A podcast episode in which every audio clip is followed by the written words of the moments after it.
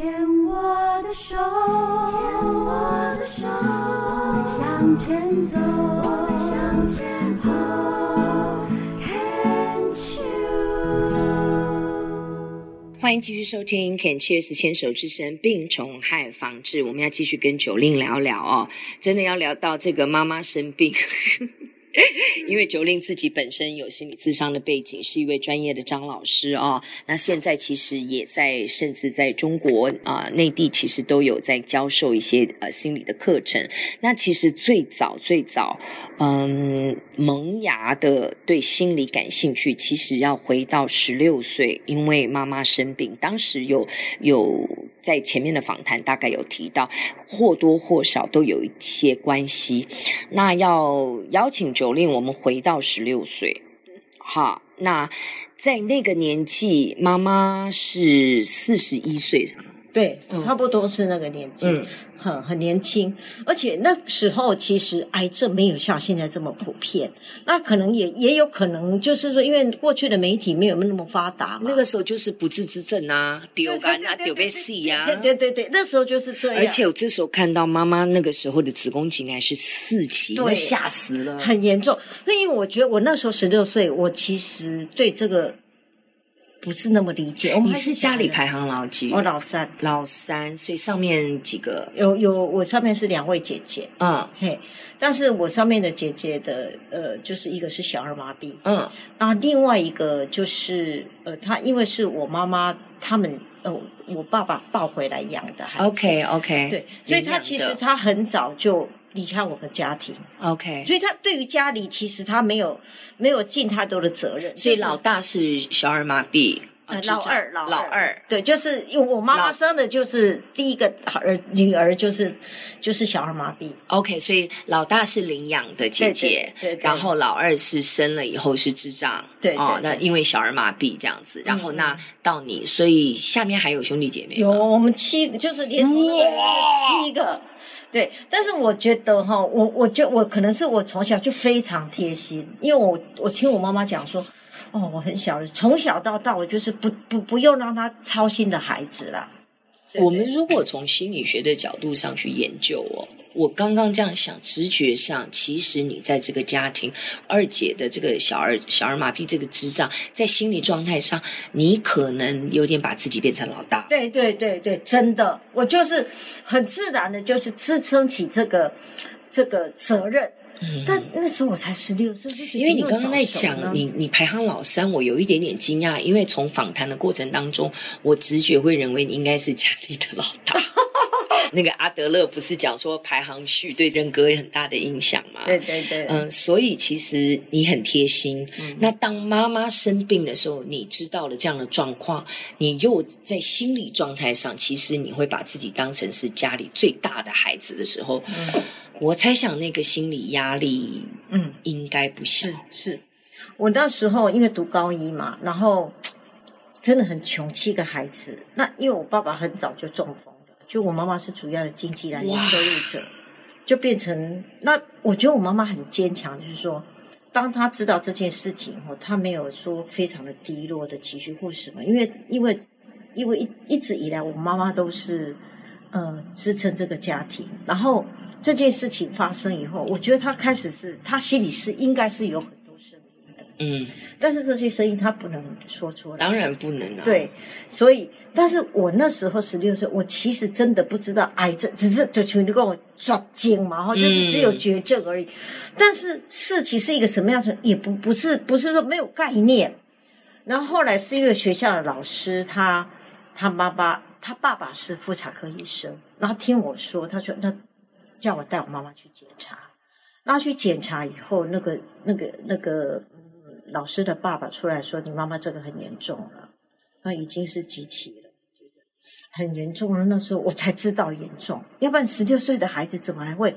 因为本来就是家里就是就就是个读书的孩子，怎么会？而且那个时候也不是网络时代，啊、哪里可以上网找古大哥、古大夫去多了解一点资讯？完全没有，完全不知道。所以我那时候就知道这件事情以后，我就可是我能做什么？我还是个孩子，我就我我能想到的就是。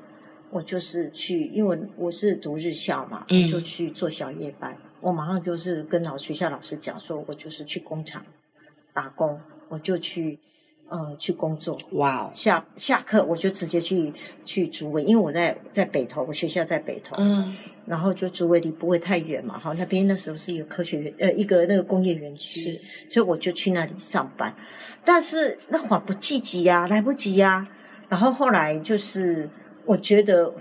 我我我我觉得就是我运气很好，就是我碰到学校有个老师，那学校老师他知道我这样的状况，他就帮我勒捐全校募款，全校募款，那时候才有能力让我妈妈去治疗，因为那时候也没有健保啊，很贵啊。我刚刚也在想说，你们也不可能有保险，对呀、啊，也没有健保，也也没有什么保险这件事情啊。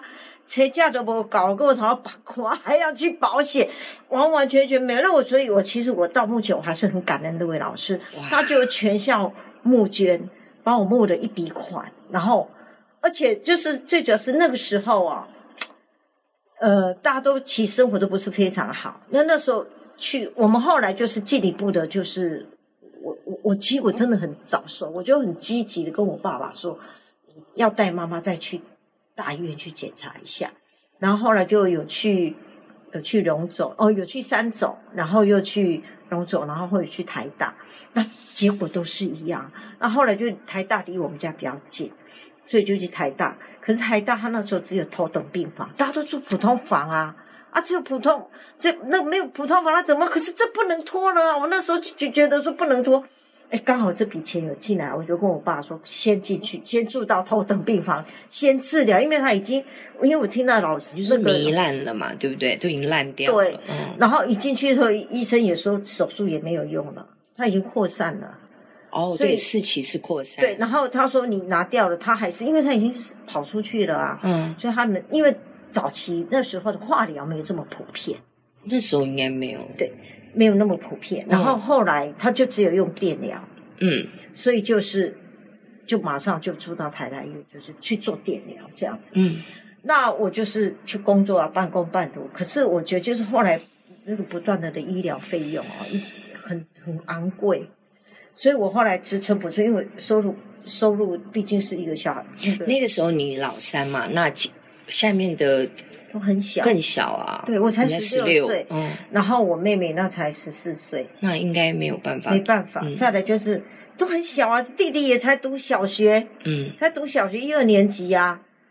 然后后来我就 就你知道我我刚脑子里突然跳一句，干嘛一直生一直生一直生呐、啊？是要生到儿子吗？对，哦，真的啊，就是、对，就是这样。所以你最小的那个就是弟弟，两个弟弟，最小的。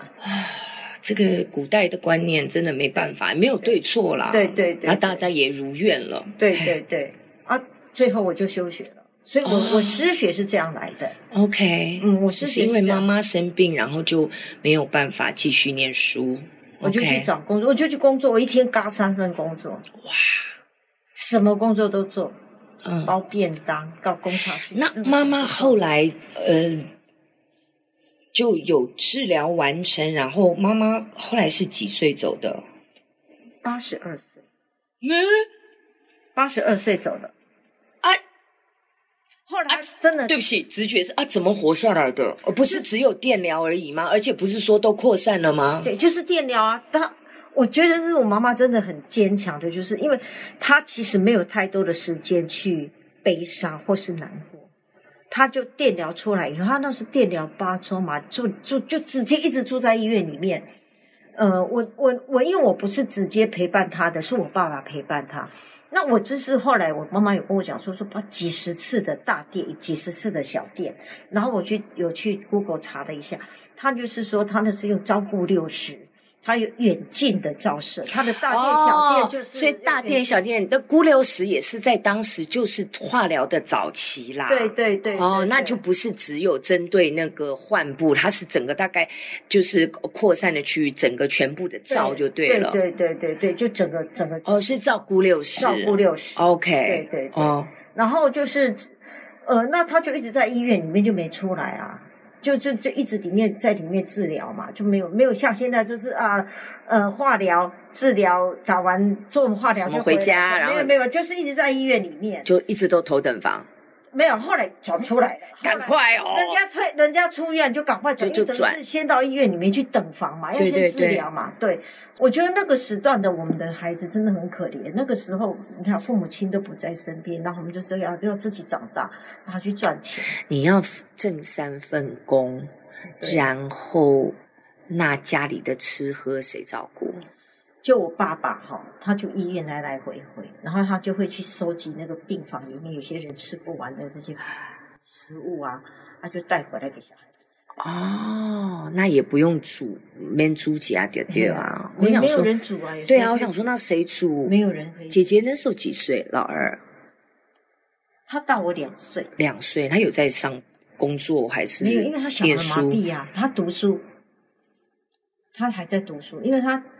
因为我爸爸哈，就是因为他知道是小儿麻痹，所以他就一路的要培养他，嗯、因为他觉得说要，因为我爸爸本身也是知识分子，是，然后他就觉得说，因为他小儿麻痹，他就必须要有比较书要念得好，对，要有完整的教育。那我是不是我爸爸不让我读？是我看到这个情况，我自己放弃了读书的机会，我。我自己要去做这件事情。可是你看，你现在专业的张老师这样一个培训，他不是任何人都可以接受，而且张老师中间，因为我曾经有朋友去参加过张老师的培训，嗯、到后面被退训。能够完成的没有几个呢，很多，那个其实是非常扎实，所以我对于听到张老师培训，我都肃然起敬，因为我没那个胆子去试这样。我觉得有心很重要，这个心很重要，只要你你有这个心，你会愿意。我记得我们那时候呃进去的时候，我我有听说有很多同学他退了又再来，退了又再续，退了又再续，然后退了两次三次，后来上了。对啊，对，因为他知道他要什么嘛。对对。好，这一段我们先聊到这里。